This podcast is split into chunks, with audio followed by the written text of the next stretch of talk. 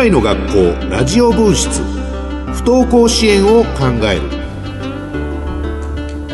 さあ、えー、皆さんこんにちは。番組パーソナリティヒゲ男子山田るい53世です、えー、本日はですね、えー、ラジオ日経さんのスタジオを飛び出しまして東京は高田馬場にある東京大使学園本校の今前にまさにおるということなんですけどもね。閑静な住宅街静かですね本当に。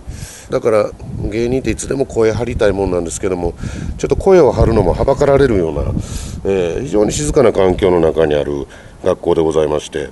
一応あの連携してるとある高校の校舎の一部をお借りするような形でえー、運営されておるという東京大使学園さんでございますね。ということで2016年度からお送りしておりまして今回4年目を迎えますこの番組でございますが今回が今年度の最終回ということでこれまで2回、えー、小中学校で不登校を経験したもののその後高校大学と進んで今は充実した日々を送っている、まあ、お二方2人の女性がですねお母様と一緒にゲストで来ていただきました。誰ちゃんと誰ちゃんでしたっけ？みかんちゃんとゆきちゃんだえー、ね、本当にもう立派な、えー、社会人になった2人からいろんなお話伺いましたけどもその2人が通っていたのが東京大使学園さんということで突然でございますけどもここでちょっとメールがラジオネームさきこさん会社員の方女性の方ですね。前回の番組を聞いての感想というこれは本当に嬉しい、えー、ゆきさんの先も先言いましたゆきさんですね、えー、ゆきさんのお母さんが子供を一番大事に思って押し付けるようなことはせずやりたいことをやらせてあげるのが大切だと、まあ、最後に話していたことが非常に印象に残りましたと。私は小6の娘に自分の価値観の中でこうなってほしいこうであるべきと伝えてしまいがちですが肝心の本人の意欲の方向を一緒に見つめていくことができればと考えるようになったということでこれは本当にまあ今ねあのマイクを僕に差し出してくれるくれてるディレクターが横にすぐ横にいますけどもこれは本当に妙利ですよね。うんこの番組をやった甲斐があったということでございます。まあみかんさんゆきちゃんもね、えー、この番組出ていただいてもちろんその後も社会人として頑張っていらっしゃいますけどもお二人がこんにちは。ありがとうございます。あれはだから曲がりしてる高校の方の生徒さんですね。みかんさんとゆきちゃんが通っていた東京大使学園。一体どんな学園なのかということで今日はちょっといろいろリポートしていきたいなと。もしかしたら生徒さんともお話ができるかもということですね。はい知れません。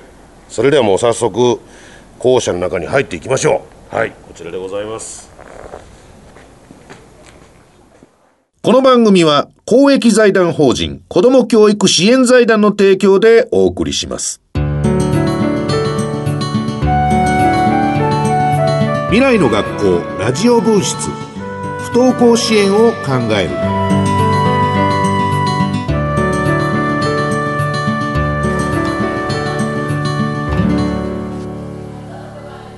はい、えー、今教室の前に来てます。けど時間割表とかもあるんですね。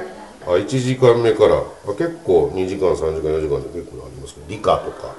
だからこういうスケジュールを見ると全然普通の学校だなって感じがしますけどね、えー、じゃあちょっと教室入ってみましょう。はい行きます。どうもこんにちは。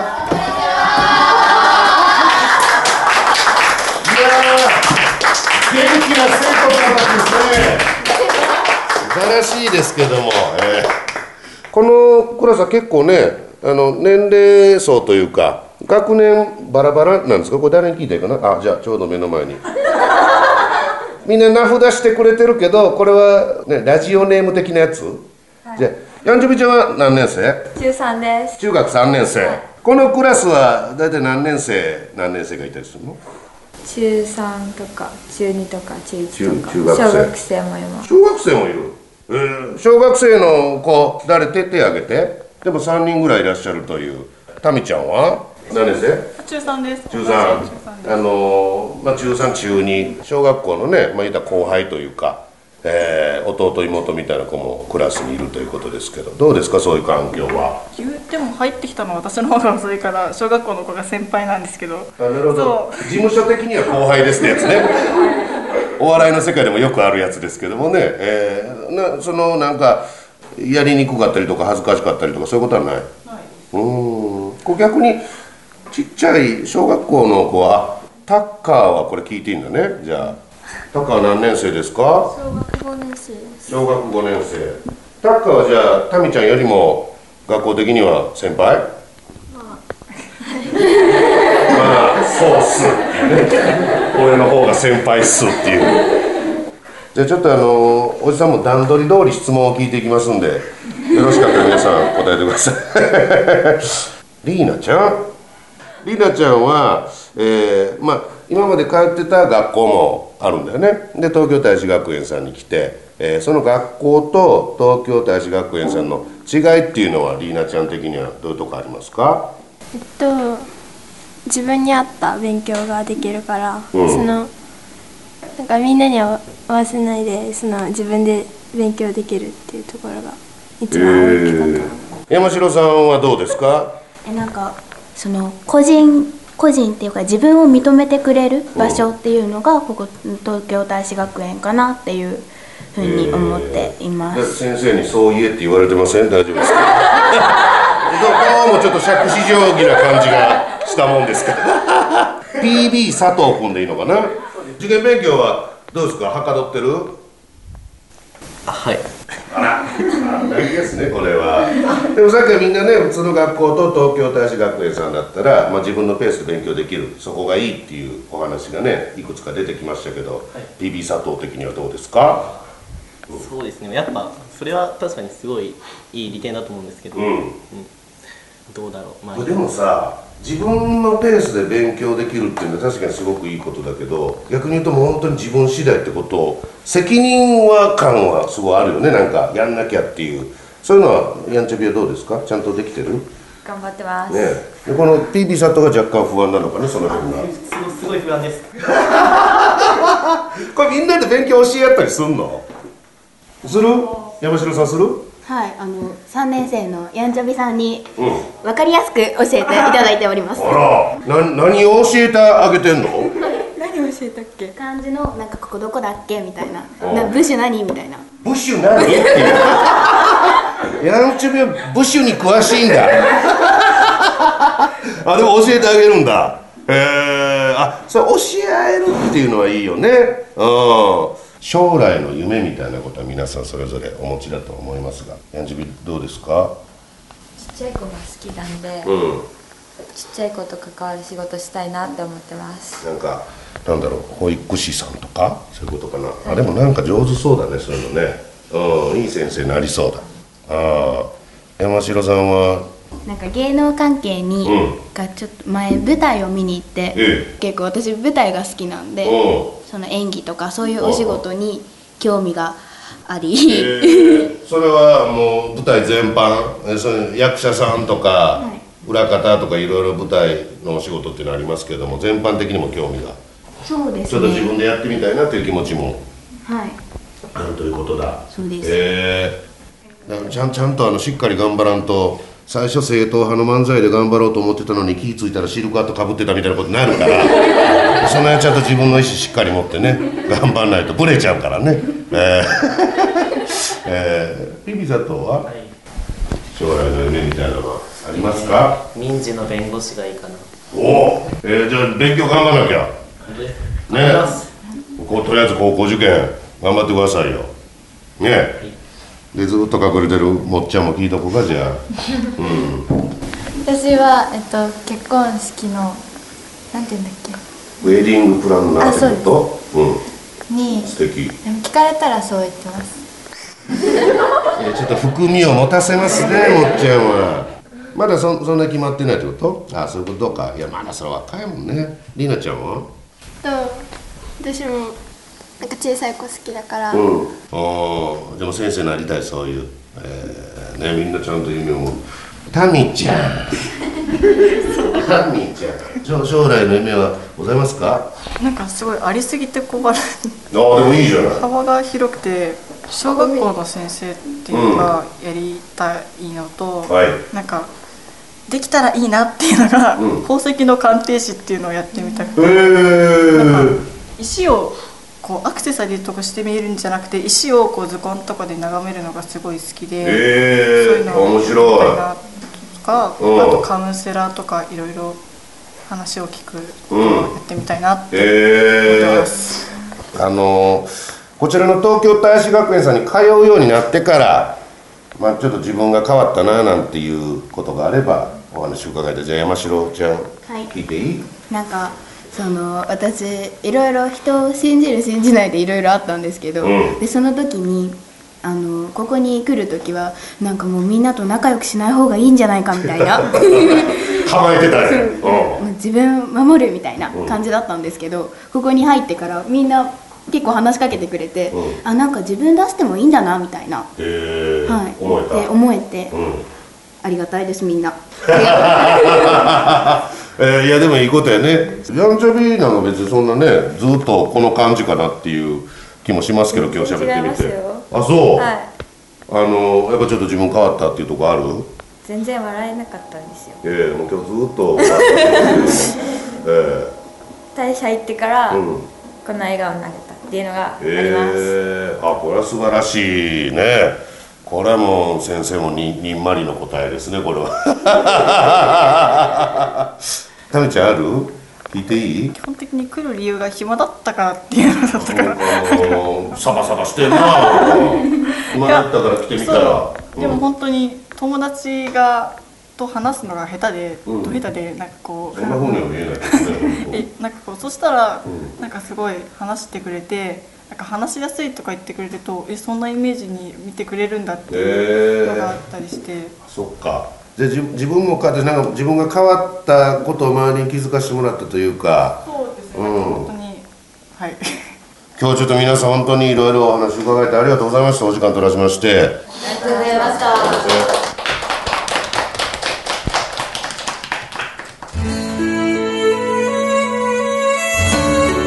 未来の学校ラジオ分室不登校支援を考える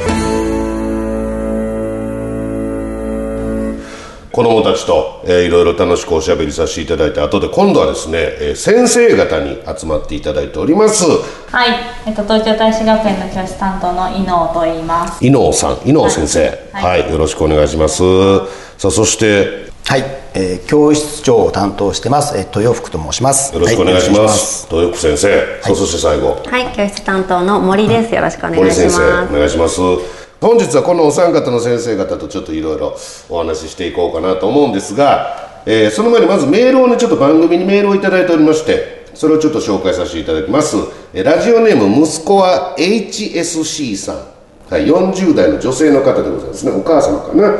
いつも大変参考になるお話ありがとうございます。いやとんでもございません本当にね、えー東京大使学園の先生方がよく番組に出演されていますが普通の学校と同学園はどう違うんでしょうか、えー学校方針や教師の教師のトレーニングなんていうね言葉も出てきますが生徒との関わり方と学校説明会でお話しされているようなお話をもう少しラジオ分室の方でもこの番組の方でもお聞かせいただけるとありがたいです、えー息子は HSC さんメールありがとうございました。いうことなんですがまずはちょっとこのメールにお答えする形で。そうですね、まあ最終的にはあの目的としては、はい。学校に復帰してもらおうと。そこにた、えー通えるための、まあ、練習やトレーニングをするのが僕らの施設学園であって、はい。あくまで居場所は作るけども最終的な目標は学校に戻ってもらうと。学校復帰が目的で活動はしてます、はい。それは言うたらそのまあ学校と言うてますけど社会みたいなことでもあるんですかね。そうですね、うん。やっぱりその戻るためのやっぱり条件がいくつかないとやっぱり戻れないのでその戻れる条件を作ってあげることによって、うん。子どもたちが自信を持って今のか在籍して学校に戻ることができればと。で当然小学校に戻る子中学校に戻る子、高校で戻るタイミングが全部違いますけども、うん。その機会を与えてあげたいという、はいこれ森先生さっきね教室長からいくつか条件もあるなんていうその戻るね復帰するということに際していくつか条件があるっていうお話ありましたけどそれはどういった条条件というのはどういったことになるんでしょう？そうですね。やっぱりあの教室長からも自信っていう言葉が出てきたと思うんですけれども、やっぱりその不登校の子さんってその学習がやっぱり追いついていない休んでいた分遅れてしまっているとか、まあ、例えばその人間関係のトラブルとかで休みお休みしてしまうこうきっかけになったお子さんとかやっぱりコミュニケーション面でもあのちょっとこう自信っていうのが下がってきているのでやっぱりそこの学習のこう補充をしてああげる学力の向上というところと、うんあとコミュニケーション力をまあつけていくっていうところ。あともう一つ、まあ、東京大使学園ではキャリア教育っていうのをしっかりやってるんですけども、はい。まあ、進路指導とかあとまあ将来のこう自分がどういうふうにして生きていくかっていうところをきちんとそのカリキュラムに組み込んで、まあ、その3本柱で、まあ、子どもの自信を育てていくっていうところがあの教室長がおっしゃったこう条件っていうところになるのかなと思います。あのー時間割今僕手元に頂いてるんですけど、中3生対象の受験対策もちゃんとしっかり時間これは井野先生と森先生がやってらっしゃるという、取ってますしね。これ大大変ですか？受験対策。まあ、やっぱり高高校校受験。うんうん。まあ、意識が、まあ、高い生徒もいれば、うん。まだ高校受験をこう受け入れきれてない子もいるので、まあ個人差がねあるでしょうからね、まあまずその、まあ、この前もワークとかやったんですけど、うん。その自分の長所と短所とかなんかその自分を見つめるのがやっぱ苦手な子が多いので、うんまあ、今その自分自己理解を深めるところが今一番やってるところですね。ん。まああとはまあ、逆に言うとそこからやってくれるってことですよね、うですね。腹くくるというか 意識をしっかり持つという、問題意識を持つというところからやってるというねことですもんね。えーこれあの豊子先生ちなみになんですけど例えば中学生からじゃあ高校受験、えーで高校に戻っていくっていう。これ親御さん的にはなんかちょっと実績的なところも伺いたいんじゃないかなという。結構やっぱも戻られるんですか？高校進学に関してはもう100%します。し、え年代え全体的にもめ毎年7割以上はうん。学校復帰をすると、あそうなんですね。ですねはい。じゃあもうほぼほぼというそうですねはい、ことなんですはい、ね、で4月になるともう、うん。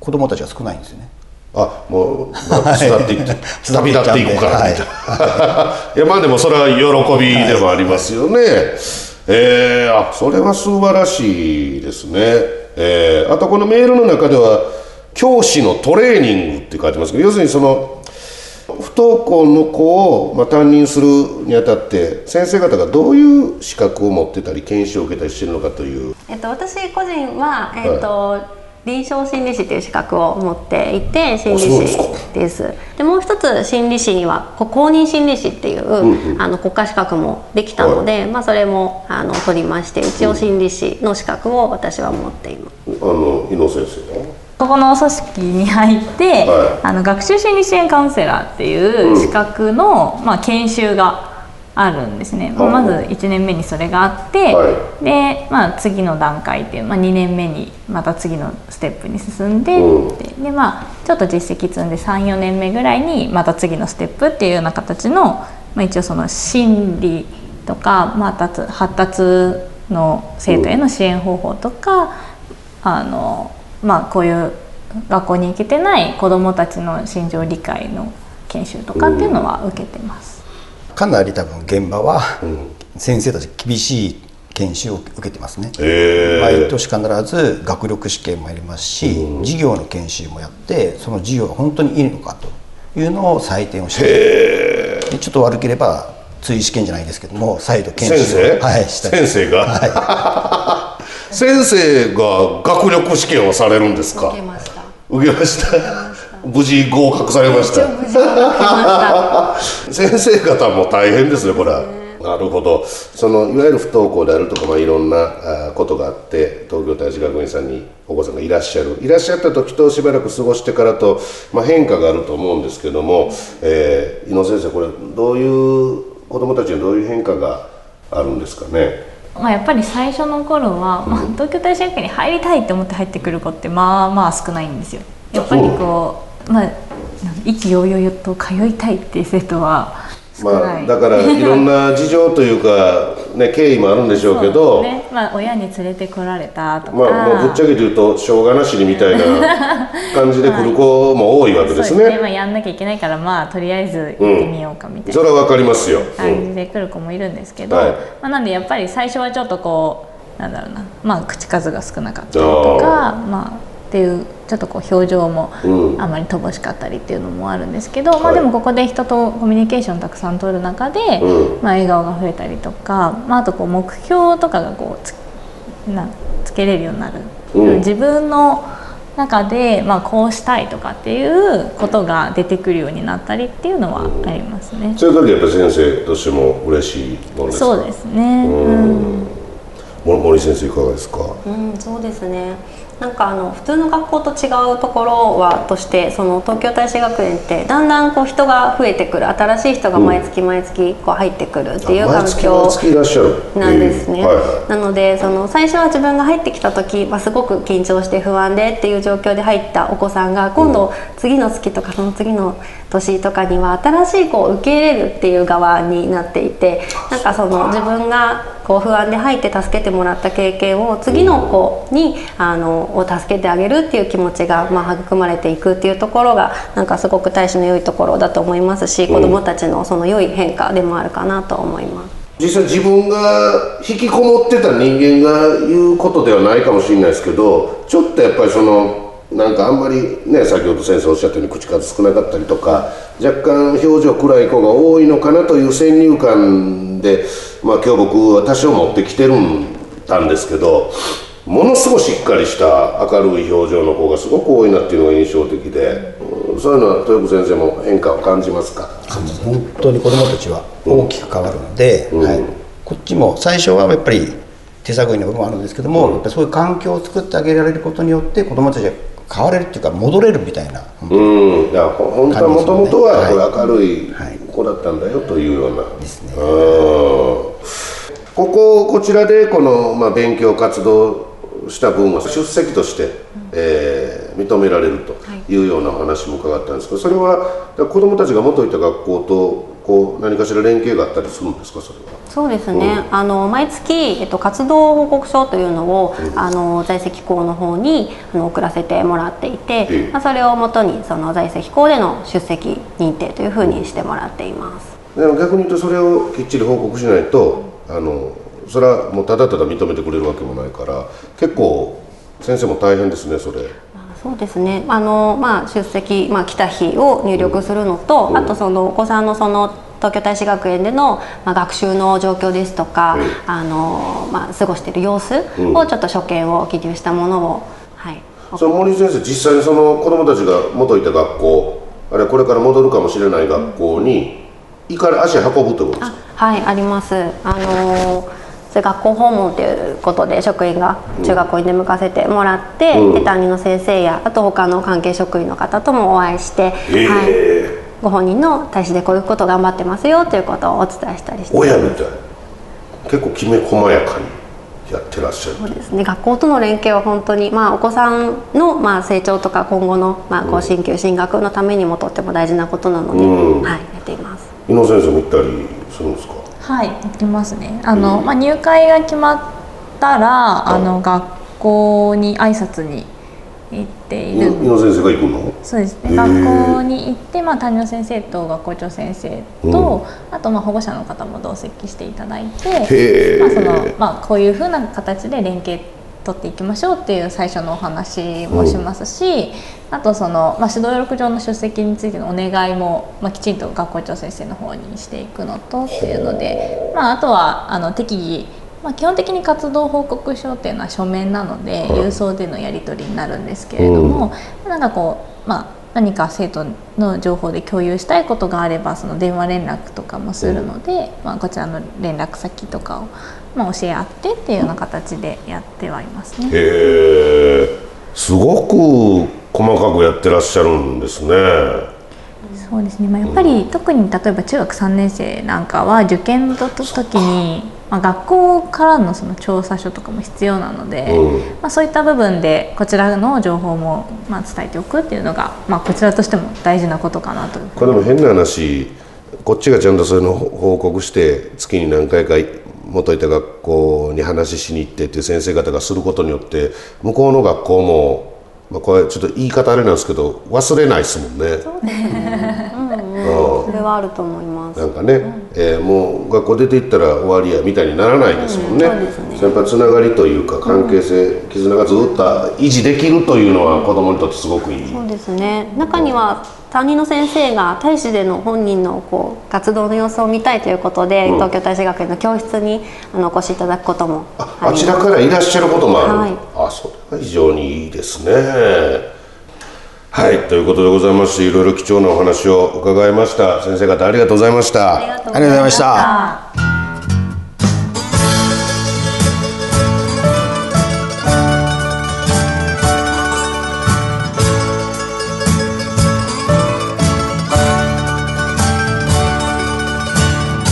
ここで公益財団法人子ども教育支援財団からのお知らせです東京大使学園各校では学園説明会や体験授業会を定期的に開催しています。どんな支援を受けられるのか通っているお子さんはどんな様子なのかをご覧いただくことができます。お気軽にお問い合わせください。また東京大使学園各校では不登校に関する教育シンポジウムも開催しています。10月下旬11月の開催予定は次の通りです。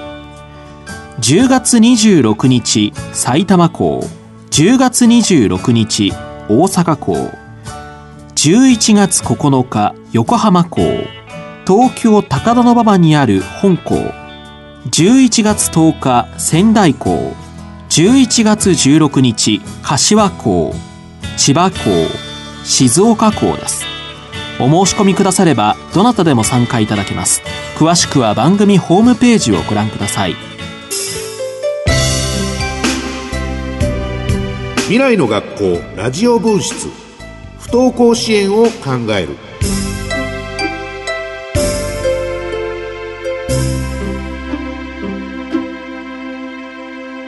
今回の番組いかがだったでしょうか、まあ、実際にね、えー東京大使学園さんの方に、えーお伺いして、まあ、生徒さんそして先生方といろんな、えーことをおしゃべりしましたけども、まあ、これはあくまで僕の個人的な、まあ、感想ですけども僕はまあその6年間がっつり引きこもってたもんですから、まあ、こういういわゆる支援機関というかフリースクールみたいなものに通った経験はありませんけども、まあ、当時の引きこもってた自分の毎日生活を思い返してみるとで今日生徒さんと喋った感じと合わせて考えるとまあこれやったらこういうとこ来といた方が良かったなというのはちょっと率直には思いましたね。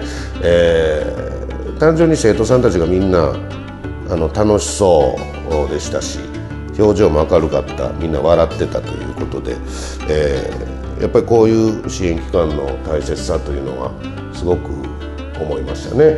えーあとまああの先生方結構やってらっしゃるなっていうのがすごく印象的あここまで、まあ、サポートをしてたり考えてくれてたりするんだというまあなんか本当にプロという感じがして非常に頼もしかったなという思いがございます。さあということで今年度の番組はこれで終わりでございますけどもリスナーの皆さんからのメッセージは引き続き募集しているということです。えースタッフの皆さんは本当に皆さんからのメールを心待ちにしているようでございまして送ってくださいぜひ、はい、今日の放送に対するご意見ご感想。こんなことを番組でやってほしいなどの提案。また不登校に関するご質問などございましたらラジオ日経のホームページにあります。未来の学校ラジオ分室、えー未来の学校ラジオ分室のページを開いていただいてそこにあるメール投稿フォームからメールでお送りください、えー来年度以降の番組作りに必ず反映いたしますのでよろしくお願いします。ということでございます。それではこの来年度ということになりますね。またお会いできますように。お相手ヒゲ男子の山田るい53世でした。ありがとうございました。この番組は公益財団法人子ども教育支援財団の提供でお送りしました。